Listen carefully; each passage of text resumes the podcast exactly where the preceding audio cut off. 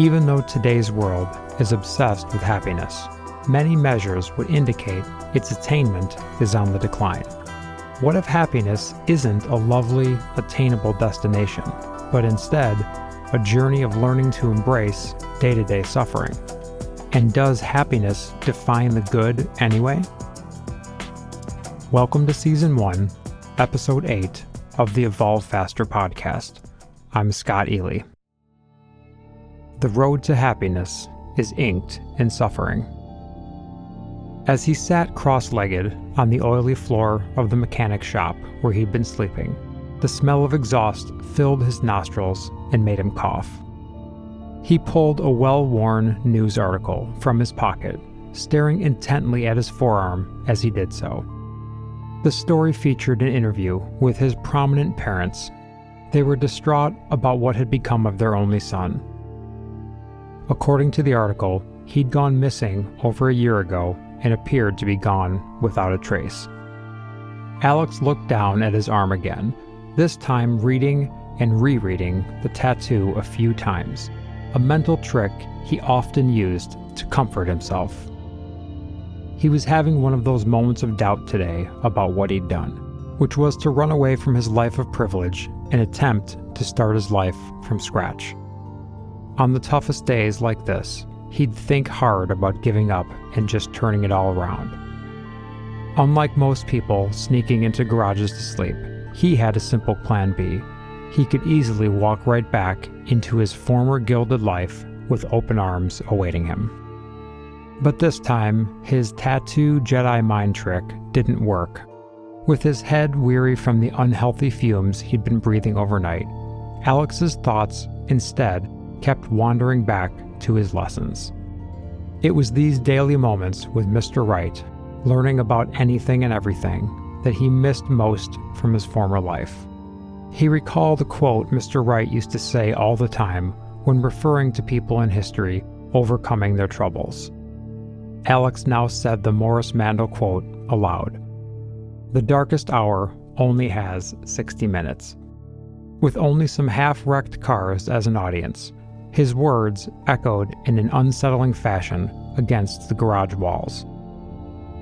If this quote were correct, these were the slowest damn minutes of his life, and it seemed so dark at the moment that he had no idea what was around the next curve. Mr. Wright had a quote for everything and made Alex memorize them as well. At least once per session, Alex would have to retrieve some quote from the mental database he'd learned and see if he could use it to understand some deep insight about the topic at hand. Mr. Wright always said the keys to life were just a few pithy aphorisms and quotes away, if you were willing to pay attention to what it takes to live by them. Just over a year ago, Alex was sitting in his study with his private home tutor. Alex always looked forward to his daily sessions with Mr. Wright. No matter what Alex asked, Mr. Wright gave Alex something to think about. His answers usually weren't answers, they were more like deeper versions of the question Alex had just asked. Even if Alex was entirely sure what the old professor was saying, he delivered the insight and inspired dialogue with a certain style that Alex loved. Alex came from a very wealthy and influential family. His full name was Alexander Sidney Hollingsworth III. He hated his pompous sounding name, so he insisted that Mr. Wright call him Alex.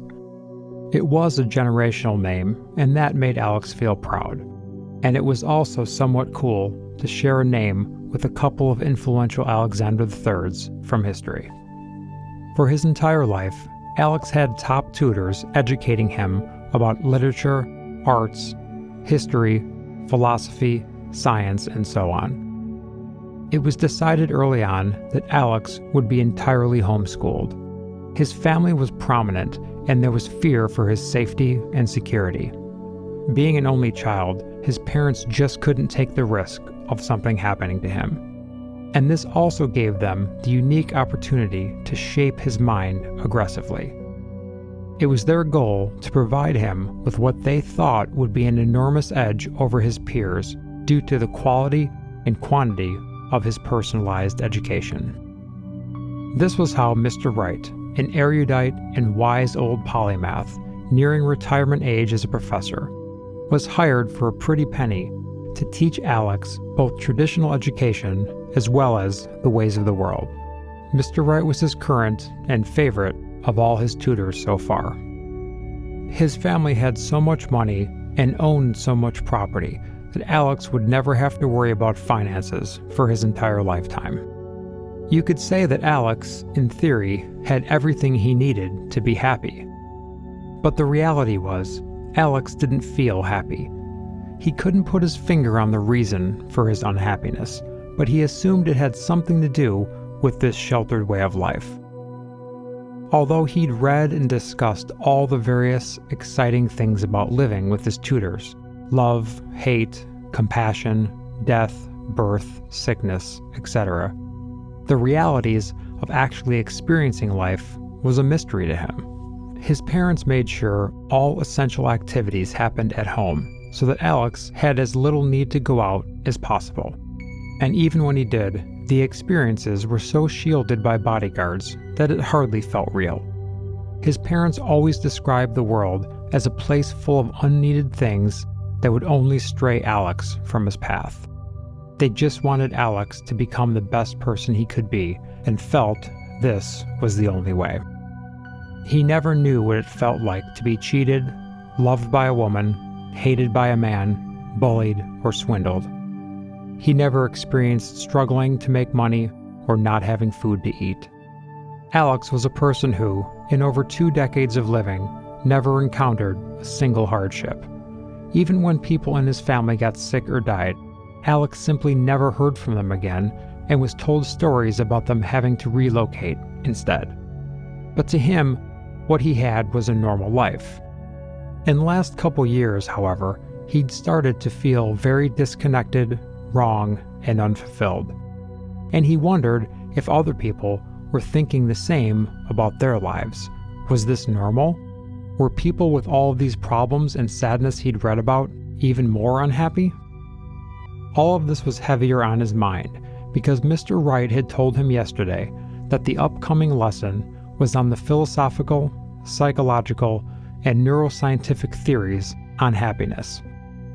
He'd spent a good part of the previous night making lists of questions.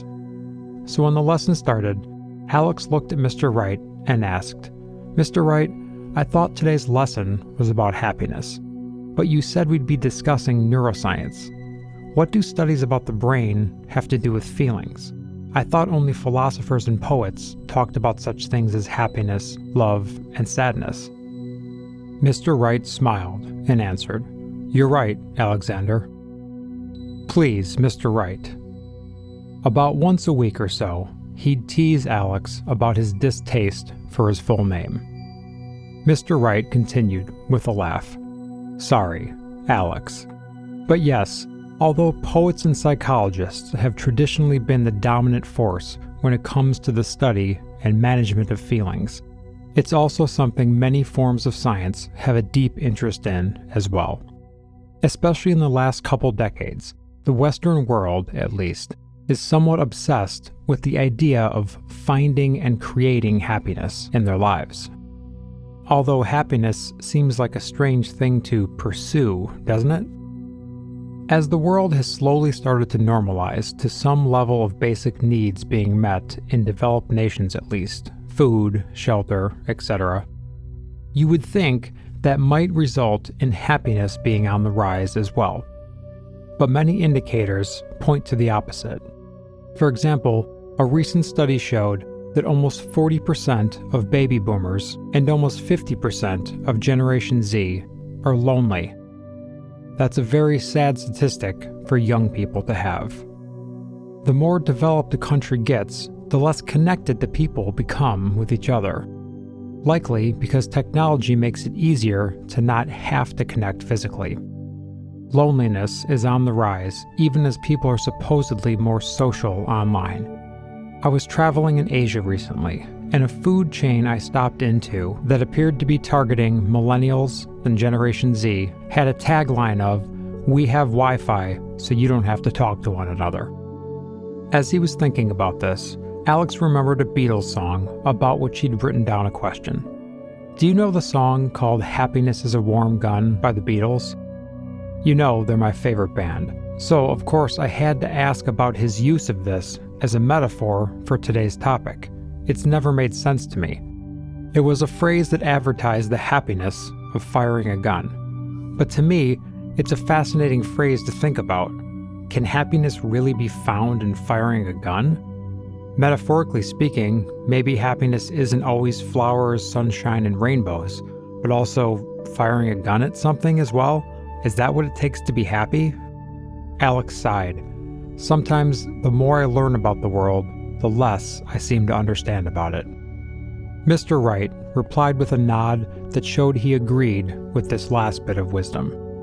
I'm not even sure if Lennon looked at it that way, but I suppose life does require us to fire a shot or two now and then to be happy. Or, what if instead it's all about rethinking that negative thinking? Alex replied, you mean by replacing it with happy thoughts instead? Mr. Wright smiled, reminded that his very intelligent student was also still a very young human being. No, not really. That isn't exactly possible. Do you understand why? It's more about using negative thinking as a productive instead of a destructive tool. Let me start explaining by sharing some neuroscience about the connection between happiness and our brain. It might clear up some things, and either way, we'll kick off our discussion. Yes, please do, Alex replied, excited to finally get some insight into how to make himself happier, the one question he'd always been afraid to ask. For quite some time, neuroscience has been searching for that little part of the brain which makes us happy. A Japanese scientist named Wataru Sato and his team concluded that happiness is a combination of happy emotions and satisfaction of life. Feelings, such as happiness, can be measured and even located in our brain. Also, that the place where happiness appears in the brain is the part that became active with consciousness. Alex replied to test his understanding. So, does this mean that somewhere in our brain there's a happiness factory of some sort? And you're telling me we're nothing more than the consumer of whatever that factory provides? In a sense, we don't have a choice. Mr. Wright was impressed by Alex's thoughts. Well, yes, that's an interesting way to imagine it. And you might be onto something with that last part. But that wasn't what I was trying to say. The point I was trying to make was that each person has their own personal happiness factory, as you've called it. Through life, each person creates their own unique, and subjective happiness. So, what makes you happy might not make me happy. The same thing applies to sadness. In a way, both happiness and sadness are subjective, wouldn't you say? The next thing Sato is hoping to understand is the neural mechanism behind the whole process. So, what do you think, Alex? Once we understand the mechanisms of happiness, will we be happier? Alex thought about it for a moment. I'm not sure how telling someone what part of the brain creates happiness can make them happier. I guess it's an interesting thing to know, but I don't think it would help me personally understand it any better. It was clear to Mr. Wright that something bigger was on his mind, so Alex took a deep breath and decided he had to share more of his feelings if he hoped to get anything out of the conversation. He continued, So, to be completely honest, Mr. Wright, I'm interested in this topic because I feel unhappy. I think. It's weird, I don't feel happy if in fact I even know what it would feel like. For example, I realize, of course, that I'm in a privileged position. I have a top educator like you coming to my home instead of me going to college with everyone else to learn. I'm not an idiot, of course. I realize my family is very wealthy. I don't want for anything, technically. I realize the opportunities I have are highly envied by many people. But still, I can't say I'm happy, Mr. Wright. I'm definitely not sad, but I'm not happy. And shouldn't I be happy considering everything my family enables for me? I've never wanted for anything. I have all the conditions to be happy that I've ever read about. Still, I'm not, and I don't understand why. I've been wondering if maybe I don't even know what happiness is. Mr. Wright gave it a good thought and then replied, Well, that's something I think you need to figure out on your own, Alex. I know this probably sounds like a cop out or cliched advice. You might think I should have something more insightful to say, but you know my feelings on cliches and wise quotes. Everything you need to know about life is embedded within them. If you're willing to invest the time to discover the meanings beneath the words through your own experiences. Mr. Wright stood up and flashed one of his curious grins. I'd like to share something with you, Alex, if that's okay with you. He began to unbutton his shirt and, seeing Alex's reaction, laughed out loud. Don't worry, it's nothing that's going to ruin your innocent mind. Mr. Wright pulled off his shirt and turned his back to Alex, revealing an intricate set of bizarre looking tattoos on his back. Alex had seen tattoos in books and movies, of course, but he'd never actually seen one in person before. But these tattoos didn't look like anything Alex had ever seen before. They were combinations of animals, both real and imaginary, shapes, scrolling vertical texts, and many other tribal looking symbols. Most of the outlining itself looked like some sort of ancient language. Alex had studied root languages like Latin and knew at least the basics about some of the oldest written languages. This writing looked a bit like Sanskrit, done in a slightly drunken fashion. Some lines were very clean and others jagged. His back looked like one giant tattoo, but upon further inspection, it was clear there was actually a patchwork of different tattoos in a similar style weaved together into a meaningful tapestry. Alex looked stunned. Mr. Wright had this habit to say or do things that came out of nowhere, but this was more extreme than anything previous. I'm not even sure what to say. It's amazing. I've never seen anything like it. I can't believe you've had this all along and I never knew about it. What does it all mean? And what's the story behind it? Professor laughed gently. Well, I can assume from your reaction that you've never heard of or seen yantric tattoos before. It's an ancient and sacred tattoo tradition practiced by the Khmer people, an ethnic group native to Cambodia that also has deep ties to traditions of Hindu and Buddhism. It's a mystical art form that has symbolic lineage to the religions and mythologies from these parts of Southeast Asia. Taken individually, these simplistic diagram tattoos have different purposes depending on what the person chooses. One protection, for example, is from evil and hardship. Then, in combination, as the mythology goes, the benefits compound and visually, there's a growing complexity of the intertwined symbiology. I've traveled all over the world and experimented with many types of experiences. This is one of the reasons I think your parents hired me. At a certain time in my life, the mythology of yantric tattoos really spoke to me when I felt like I was always seeking and never finding my path. Every time I'd go back to Thailand, I'd get another tattoo. You see, these tattoos are guided by what you need out of life at that time to be happy. Maybe it's protection, maybe it's inner peace. The tattoo ceremony itself is very personal between the subject and the yantric artist. They train for many years in the art, the ancient language, the related Buddhism, Hinduism, mythology, and superstition. And then the tattoos are done in about a quarter of the time that it takes to give a regular modern tattoo, with a single needle affixed to the end of a thin staff. The precision is amazing, considering the delivery mechanism. Of course, it's just superstition, but when I see my back every day, it's a reminder to me what happiness truly is to me. Alex looked confused and a bit disappointed. So now you're saying that happiness is a tattoo? Mr. Wright, that seems almost more confusing to me than happiness is a warm gun. Mr. Wright smiled as he put his shirt back on, clearly deciding to not answer the question. This was normal for him. He'd leave Alex thinking instead of finishing specific lines of thought. It used to drive Alex crazy. But he stopped trying to force Mr. Wright into answers a long time ago. At times like this, it only got more frustrating to try to get an answer out of him. He just continued to answer his questions with more questions.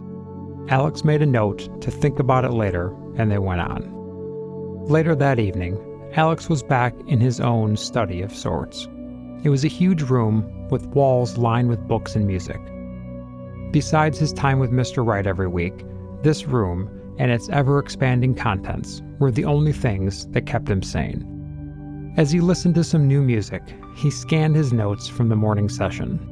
Although on one hand the tattoos were unexpected, on the other hand, they made total sense. Mr. Wright was an interesting character. One thing that now made even more sense was his preference for Eastern focused perspectives in the lessons. From the intensity of those tattoos, it would have to mean something to you. Mr. Wright had once told him in a previous lesson on Eastern philosophy that lacking self control and trying too hard to control yourself are extremes. Allowing yourself to succumb to either of them can't lead a person towards true happiness. Happiness can only be found in the well balanced middle path. But come on, using sadness as a productive tool? What in the hell did these Buddhists mean by that? To Alex, it sounded as if they were trying to say you need water to light a fire or as that Bowie line he loved said, putting out fire with gasoline. The whole idea of the middle path sounded like just another cliche to him. Alex again thought about his life and the problem he had. He thought about Mr. Wright's words and forced himself to compare his situation to the middle path concept. Looking at it through this lens, he decided his life was out of balance. It was tipping towards one extreme. He frowned and surmised that it wasn't his fault. He just happened to be born into this unbalanced surrounding of forced happiness where flowers supposedly bloomed 24 7. Alex thought aloud to himself as he reviewed his recent notes. It can't possibly be that always getting what you want is what life is about. If there's the extreme of everything being perfect, then there must be the other side of the coin the dark side, where everything is not perfect. But then, what does suffering look like? How does it feel to suffer? Would he understand happiness better? Or maybe even actually be happy if he'd been born the opposite? No, he thought. That sounds even worse. Alex couldn't shake the line of thought. He felt like a little kid wondering what snow tastes like. To him, the idea of suffering was a bit like a monster from a bedtime story, fictitious and non existent. Of course, he realized this might be the most entitled irony in the history of ironies. He suffered because he didn't know real suffering.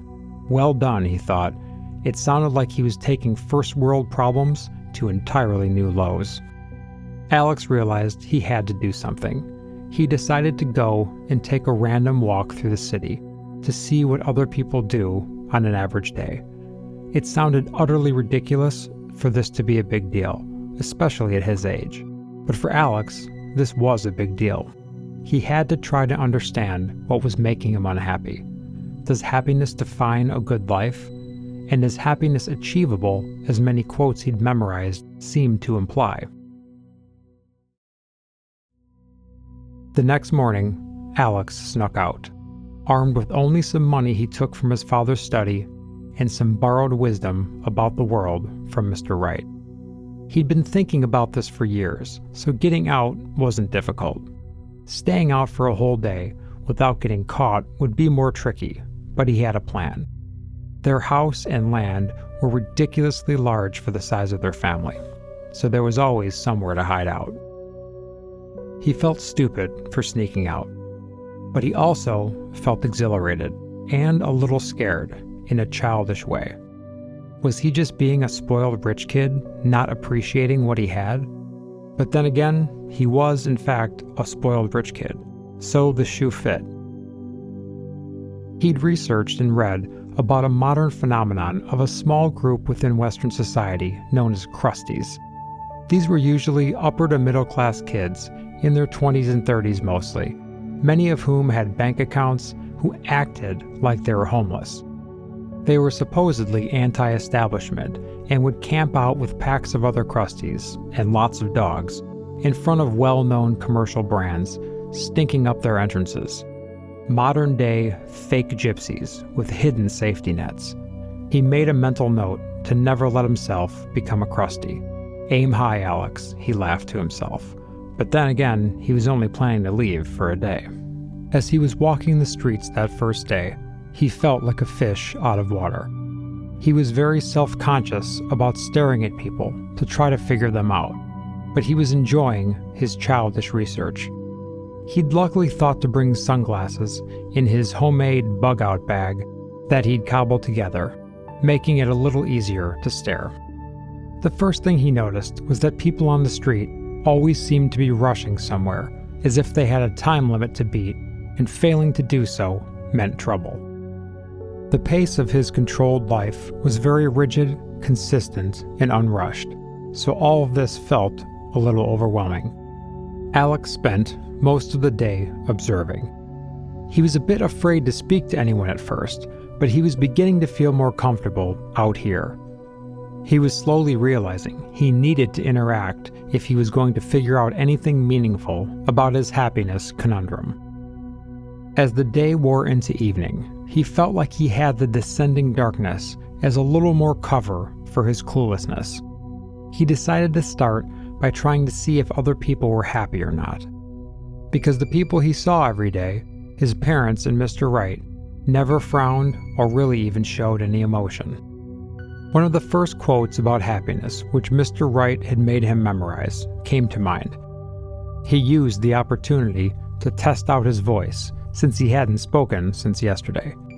There are no greater wretches in the world than many of those whom people in general take to be happy. His pipes were a little dry, but they still worked. He looked through several bars and restaurant windows at the people inside as he walked down one busy street. Some people sitting looked like they were having a good time talking to one another. Others, who were sitting alone, usually seemed as if they were bothered by something.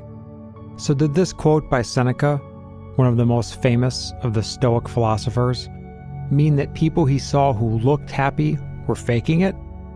And would that mean the people who didn't look happy were actually happy for some other reason? This made him feel like he was talking to Mr. Wright in his own head. Each question about the meaning of the quote just seemed to raise more questions. God damn it, he thought. He realized this wasn't going to be easy. But he was out here, so he had to keep trying. In another bar, he saw two men who clearly had too much to drink. But it did appear as if they were having a good time. They were laughing loudly and did seem to be happier than the other people he'd wondered about being wretches, to use Seneca's term. Other people around them would often turn around in disgust as these two men had their fun together.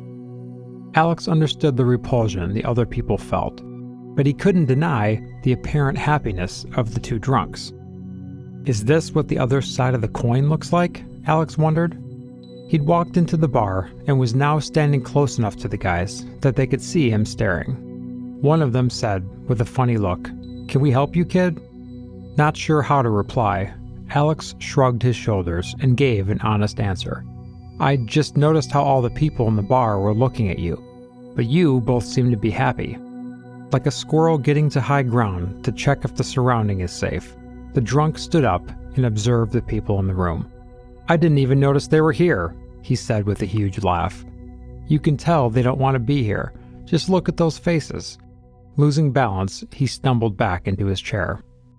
Observing the drunks, Alex mumbled a quote, supposedly by Gustave Flaubert To be stupid, selfish, and have good health are three requirements for happiness, though if stupidity is lacking, all is lost. This quote seemed to Alex like it might apply here, although Alex actually had no idea what it meant. And, in fact, the words also meant nothing to his inebriated friend. You could almost hear the alcohol lubricated gears in his brain grinding, but he did seem to like the stupidity part and ran with it. That's right. Without being stupid, you can't be happy. You see all these people? Oh, they're really, really smart with their faces buried in their laptops and phones. Look at those two. They're together, but they're not even talking. He pointed obnoxiously at a couple. What, are they going to go to another bar after this one to discuss what they're reading on their phones here? But we're. The sentence got cut off when the dramatic flourish of his arm, accompanying his words, caused his cocktail glass to slip from his hand and shatter loudly on the tiled floor. Alex looked around curiously at the different reactions as this whole scene unfolded.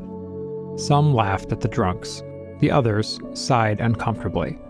The couple, who were the target of his judgment, had looked up, but then averted their gaze when the glass shards began to fly. Laughter on one side, discomfort on the other two extremes of the same spectrum in balance. This reminded Alex of something about Aristotle he'd learned from Mr. Wright.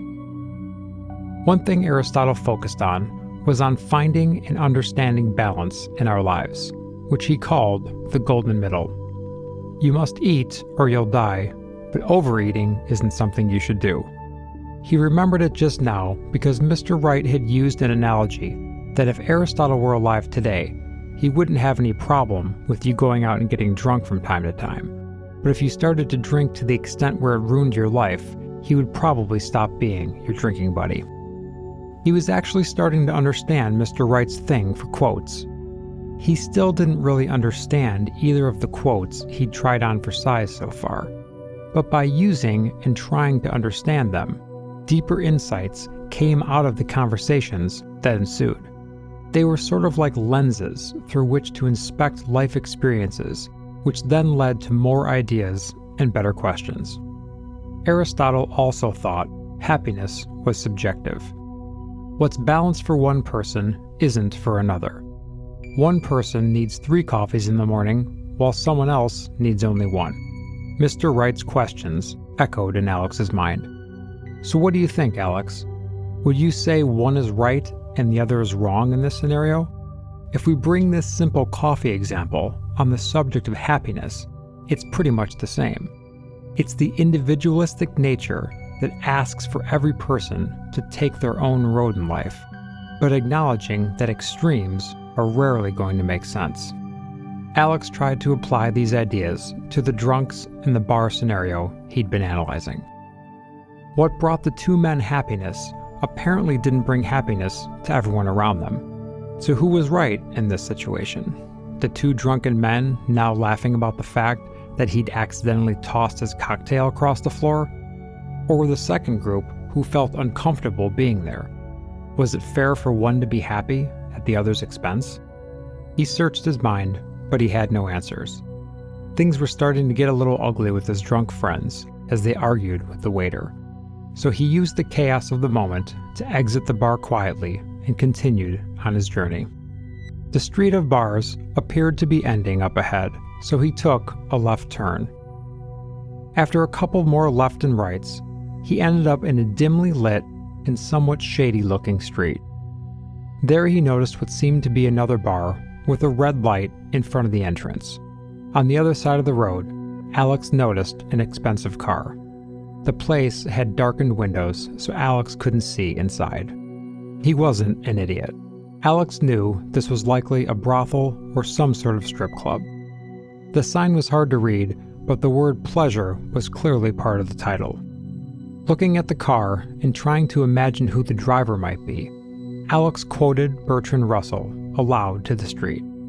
To be without some of the things you want is an indispensable part of happiness. As he tried to process how this quote implied that living without pleasure clubs supposedly might make the owner of this car happier, it reminded him of an ancient Greek theory of happiness called Epicureanism. The basics of this philosophy of Epicurus was that pleasure was the highest good a human being could achieve. At first, Alex couldn't understand what hedonism and pleasure had to do with deep and philosophical insights on happiness. Mr. Wright, in a deadpan manner, told him that in ancient Greece, being a philosopher is what got you into bed with someone. But then he explained that by pleasure, Epicurus wasn't referring to sex, drugs, or whatever forms of physical escapism that come to one's dirty mind. 2,000 years ago, the word hedonism didn't have the same colloquial meaning it has today. To Epicurus, pleasure was the greatest good and the absence of all pain and desires. The way of attaining this pleasure was through living a modest life and continuously gaining knowledge. Epicurus focused more on the pleasures of an evolving mind rather than on physical pleasures. To Alex, that didn't seem quite right.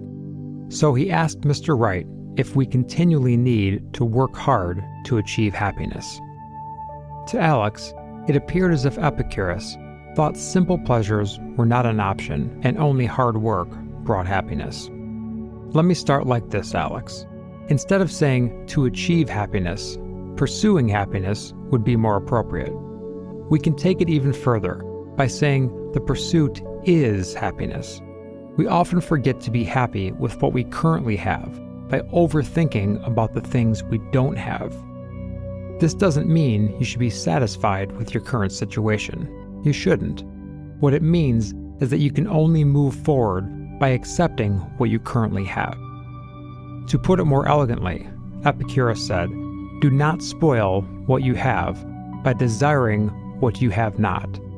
Remember that what you now have was once among the things you only hoped for. Never satisfied to have given all the answers, Mr. Wright had continued.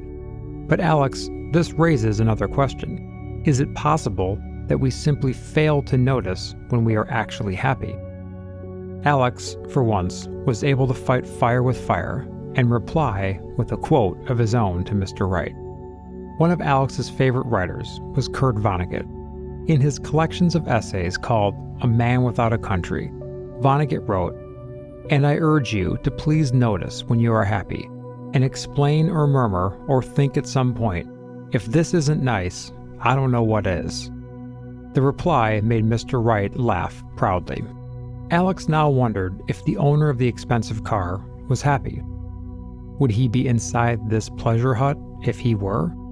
Or is that actually what makes him happy? Someone started to exit the building, so Alex kept walking.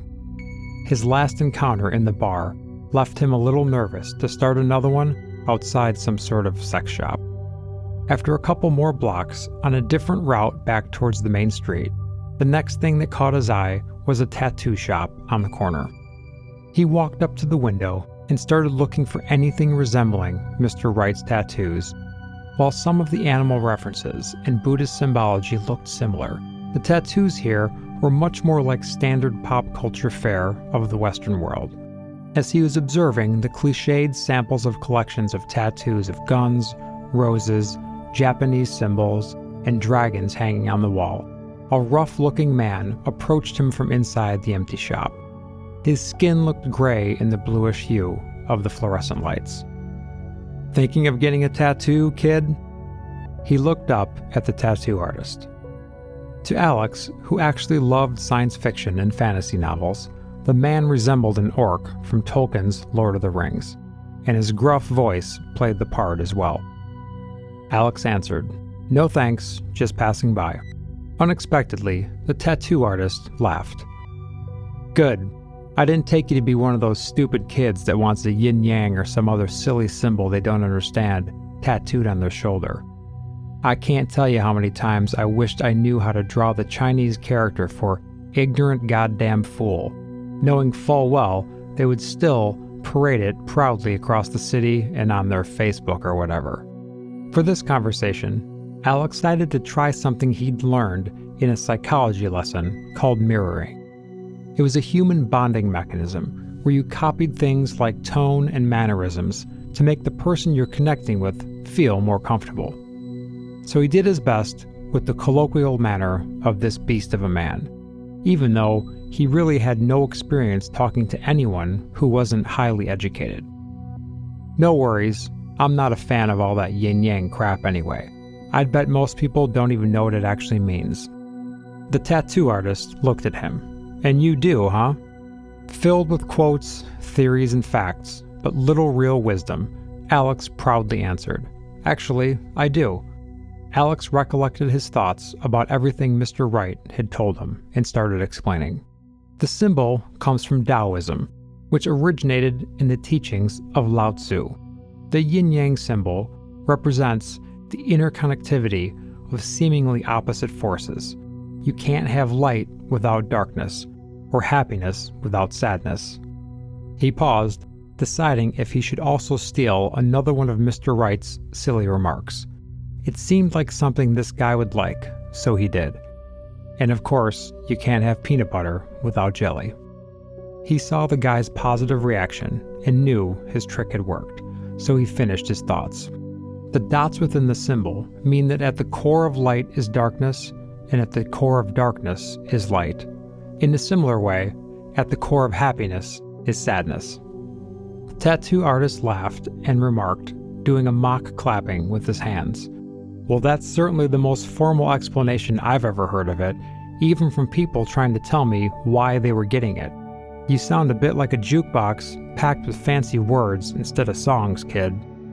For some reason, Alex enjoyed talking to this huge man. You think? I don't really understand what you just said, kid, but I'd say you're right about at least one part of that. Sadness and happiness do seem to go pretty well together. Alex sighed and answered. He wasn't really comfortable faking who he was in this conversation, and the real him started to take back over. If I'm honest, I'm not sure I understand it either. So, yeah, maybe I should get that tattoo after all. The tattoo artist laughed. Allow an uneducated man to give his take on happiness. I dropped out of high school when I was 16, so that's my well worn excuse for a lack of education. All I know comes from simply living my life with my eyes wide open. Let me try and give you an example of what I think you just said. I have this childhood friend who has enough money to buy anything he wants. He has everything, but he still isn't happy. Why? Because he doesn't have a partner, someone that he can love. Then you have my son. He's 26 years old, and he's been in a happy relationship since he was 16. I'm telling you, when I see him with this girl, it makes me puke. It's as if you're watching some cheap romance movie. But besides that part of his life, he's also unhappy. Why?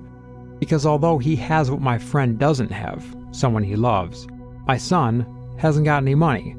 He's always searching for silver bullets, so he never sticks with anything long enough to keep cash in his pockets. And I can't help him much with it because I haven't got any money either. This shop is all I've got. The point is, people often struggle not just with finding this yin yang balance you described, but they also get blinded by what they don't have and forget the things they do have. Ironically, the final result is they never get what they're lacking because they waste time daydreaming on the very same thing. I'm always telling both my son and my friend if by some damn miracle tomorrow you got what you so desired, do you think you'd be happy all of a sudden? Of course not. My friend would enjoy the woman's presence until he got bored and desired something else, and my son would enjoy the money until he got bored and also started to desire something else. Happiness isn't something on the outside, it's in your mindset and where your mindset brings you. If people realized at the core of every happiness is sadness and the other way around, as you said, it would be much easier for them to enjoy right now no matter how much of something they do or don't have. Unlike when speaking with Mr. Wright, Alex was actually able to process all the information coming at him in real time. He thought for a second, then replied, Well, what makes you happy? Me? It's simple. The man looked around at the shop. It's my work. I've had this tattoo shop for 20 years, and even at that, it took me too damn long to open it. Everyone always told me having a tattoo shop like this wouldn't bring me money and that it was too much of a risk. And you know what? They were right. Never in these 20 years did I earn enough money to do anything else in life. I hardly leave town. Hell, I hardly leave the goddamn shop most weeks. But here's the thing I don't feel I need to do anything in my life anymore. I don't need to travel or learn how to fly an airplane. The only thing I ever wanted to do was open a tattoo shop. And when I finally did open it, I just wanted to keep on working in it. That's it. And now, I'm still here. The shop's still here. So I'm happy. Alex, not knowing what to say during this pregnant pause, tapped the quote database in his head for something that sounded relevant by quoting Chuang Tzu Happiness is the absence of the striving for happiness. Luckily, the guy was deep down in his own thoughts and didn't even appear to hear him. Alex was relieved. He knew he was just talking to talk. But this time, he stayed silent. The tattoo artist then scratched his beard as if mysterious answers were hidden there. Let me show you something, kid. The man suddenly rolled up his sleeve to reveal a tattoo of a young woman's face. It was the second time in the last 24 hours that someone had done this to Alex, and he almost revealed a huge smile at the oddness of this reality. This is a tat I did of my wife, Jane. It's been almost 12 years since she died. Caught in what he felt was an uncomfortable situation, Alex nervously replied, Oh, I'm sorry. To his surprise, the man replied with enormous laughter. Come on, kid. I'm not showing you the tattoo to bum you out. Besides, like I said, it was over a decade ago. I'm just telling you a story. Every time I face doubt or sadness, I look at her face. This woman gave me the happiest and saddest moments of my life. Well, besides my son. But kids are a different roller coaster altogether. Anyway, when she died, I didn't know what to do with myself, and I cursed every fucking god that does and doesn't exist. Then, at one point, somewhere around the rock bottom of a bottle, I realized the feeling of sadness was a testimonial to me being happy. I don't even recall how this came to me. The wheel keeps turning no matter what you do. And although you might think sadness is the element that doesn't belong, the truth is, it's the essential part, same as happiness. He laughed and started singing a song that Alex didn't know. Wheel is turning and you can't slow down. You can't let go and you can't hold on.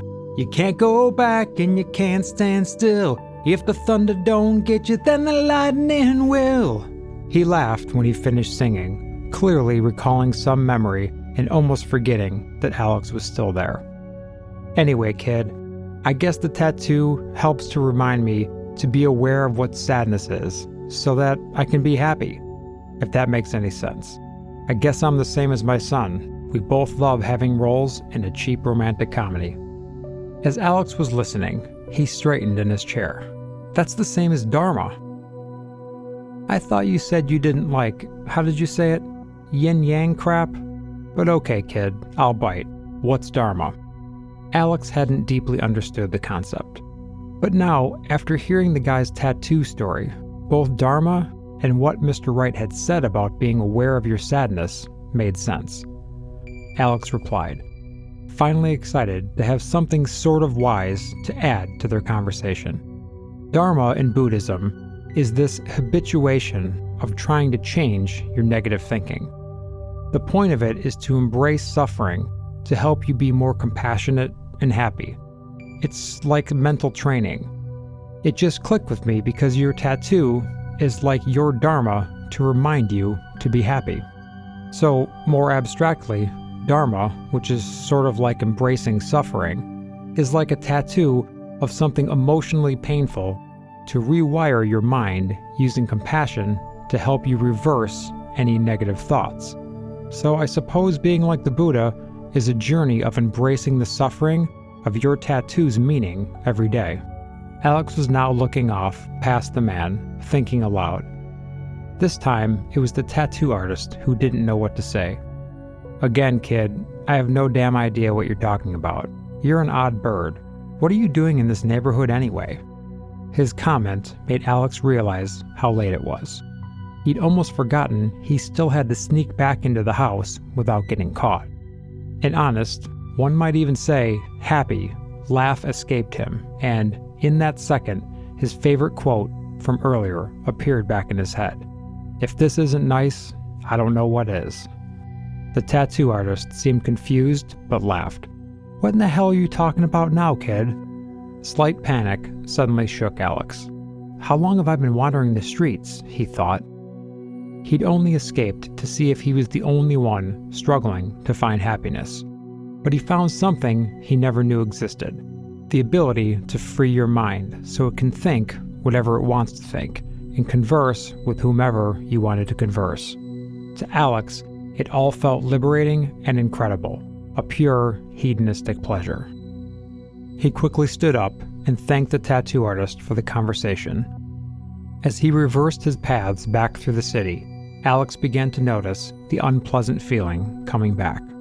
He searched his mind for an appropriate happiness quote that he hadn't yet tapped in his journeys this day, and was greeted by one from Voltaire by his subconscious. Optimism is the madness of insisting that all is well when we are actually miserable.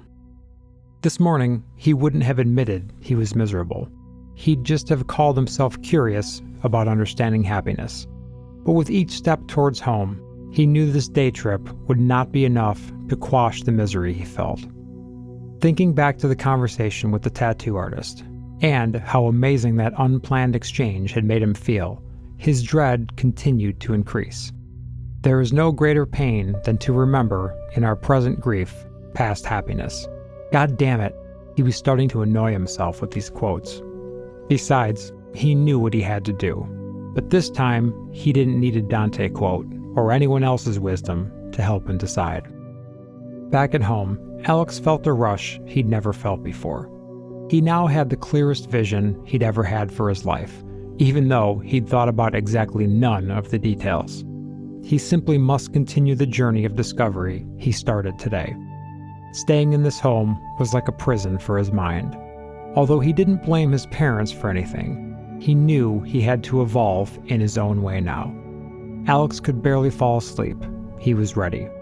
It was time to start a new life filled with uncertainties, in search of suffering to find happiness. The next morning, Alex packed his things and went straight out without talking to anybody. Fear tried to kick in with every next step away from the safety net of his home, but he wouldn't turn around. The wheel kept on turning. He entered the tattoo shop and found the tattoo artist reading the newspaper. Before giving him a chance to speak, Alex asked, Listen, can you give me a tattoo? And this time, I mean it. The man answered ironically with a snicker. Sure, kid. What do you want? Yin yang on your arm? Actually, I have just the thing. He gestured to a printout pinned on his wall titled The Mother of All Cliches Tattoo. It was a joke that some tattoo artist mocked up of a single, ridiculous tattoo that weaved in all the classics lots of infinity symbols, a dream catcher, a dead pet tribute, an anchor, birds rising out of feathers, a dandelion seeding in the wind, and of course, some emotional, religious, and motivational scripted text. Actually, you won't believe it, but my buddy just told me someone actually got that thing tattooed on them. My god, man. Alex took a book out of his bag and sat down in the chair. No, if you could just tattoo this sentence on my arm, so I also will have something to remind me. The tattoo artist took his glasses and looked at the line. You and your quotes, kid. All right, if you say so. They decided on a font and a price, and the man got started. As he was tattooing the letters onto Alex's forearm, he asked, You never told me your name, kid. It's. Alex stopped as he thought about his full name. Alexander Sidney Hollingsworth III. He had to get rid of his name. He felt this was a symbolic gesture in the final step to starting entirely from scratch. He already hated Alexander, so he thought about his middle name, Sidney. But even that sounded a bit too formal, so then he decided, My name is. Sid sat in his office right after he finished his Skype chats with two of his clients. As he hung up, he caught a glimpse of the tattoo sticking out from underneath his rolled up shirt sleeve. The tattoo made him think about what brought him to this point running a publishing company. For six years after leaving home, he wandered around the country observing people, trying to learn about suffering and happiness. He'd wake up every day with back pain and an empty stomach or worse. He took odd jobs in mechanic shops, farms, and just about every other place he could find to have a place to sleep and get some food. He would trade his time for sustenance and make only enough to stay alive so that he could evolve and learn. He often thought of giving up, but he never once let himself fall back onto his safety nets, his educational laurels, or the comforts of his previous life.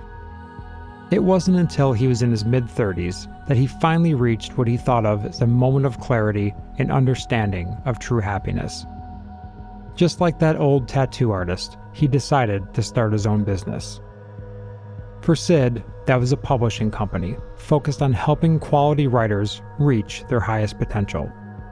He found that by engaging in this, his own brand of mental hedonism, it would reduce the suffering he felt in life.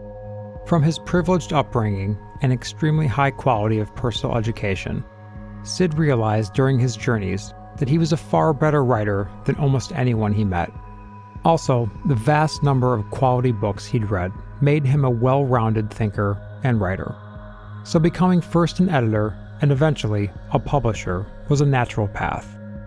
Books and the writers behind their pages had given him everything and kept him going all those years when he'd felt trapped. So, in a way, this career path was almost a spiritual choice towards doing what he felt he owed back the service of developing and putting good ideas into the world. Sid had spent his years learning to be able to better question society's definition of happiness and success, and with a handful of tools to more deftly define what the good life was for him. He knew now that you couldn't just decide to be happy by thinking positive thoughts. Like a skill, happiness must be earned. And one part of that skill was embracing the reality that suffering is always present in our lives. Sid often wondered why people need the bad to appreciate the good. What a funny twist of human nature. Nevertheless, in the real world, we twist happiness into something that isn't possible. There never will be a moment where the job is done and there's nothing you need to do to stay happy. It's a state of mind that takes practice your whole life to maintain a positive balance. Forced happiness isn't real happiness. It's an illusion that makes us feel better for a while, just to end up feeling disappointed for not being able to reach it. He walked to the window and observed a colossal statue in the new section of the park right across the street from his office building. The new marble shone brightly in the moody uplighting intended to add drama to the piece at night. Sid remembered back to the opening ceremony and the confusion when the statue was finally revealed. The statue had no face. In fact, it looked like it was hastily wiped off in an artistic flourish. Now, observing the statue again from his office, Sid wondered what the purpose was of this faceless statue. Recalling his past, the first thing he wanted to know was if the artist of this statue understood the detachment of suffering through Dharma and compassion. The faceless image would make sense to him in that context. While returning to the table, another flashback came. It was of a particularly stressful day about a year after his journey began.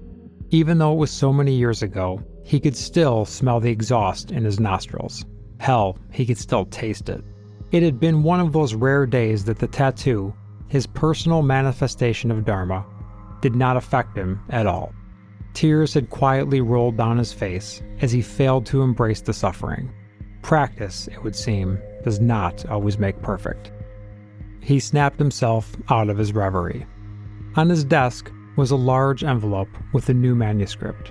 He'd been waiting for this one. But now that it was actually here, he was unsure about even opening it, let alone reading it. But either way, it would have to wait. It was time to go home. He'd done his part for the day. Sid rubbed his eyes and rolled up his sleeve all the way past his elbow to look at the tattoo that read, If this isn't nice, I don't know what is. A satisfied smile grew slowly on his face as he read the quote a few more times before buttoning the sleeve back. He and this tattoo had some serious history together. He was doing what he loved to do every day and embracing the hard times and tough decisions that inevitably came with the good. What could be nicer than that? The Evolve Faster podcast is written, produced, and performed by Scott Ely. Many episodes are also co written with the help of Antonio Rosich.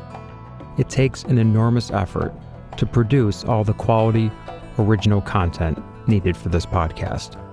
Your support would be greatly appreciated, and you can learn about multiple ways to do so by going to evolvefaster.com forward slash subscribe. Here you'll find direct links to review and give the podcast five stars on key platforms like iTunes and share it on social media. These are free to do, but are critical to audience growth. And the only way to find out about new seasons is to register your email, so please do so. You will only receive valuable content and information on upcoming seasons and products. And finally, if you're benefiting from the Evolve Faster podcast, direct financial support at whatever amount you can afford is important for our survival. Running ads on a channel for free thinking content is an inherent conflict of interest. So if you want the podcast content to remain unhindered by commercial interests and stay edgy and raw, then direct support is the best and only path to content independence. Also, writing and production of each episode of the Evolve Faster podcast is a major undertaking spanning many months. It's a labor of love, but it does need your help to survive. So please consider becoming a subscriber at evolvefaster.com forward slash subscribe. Your help and support are greatly appreciated and are what makes this podcast possible. Isn't it time for an upgrade? It's time to evolve faster.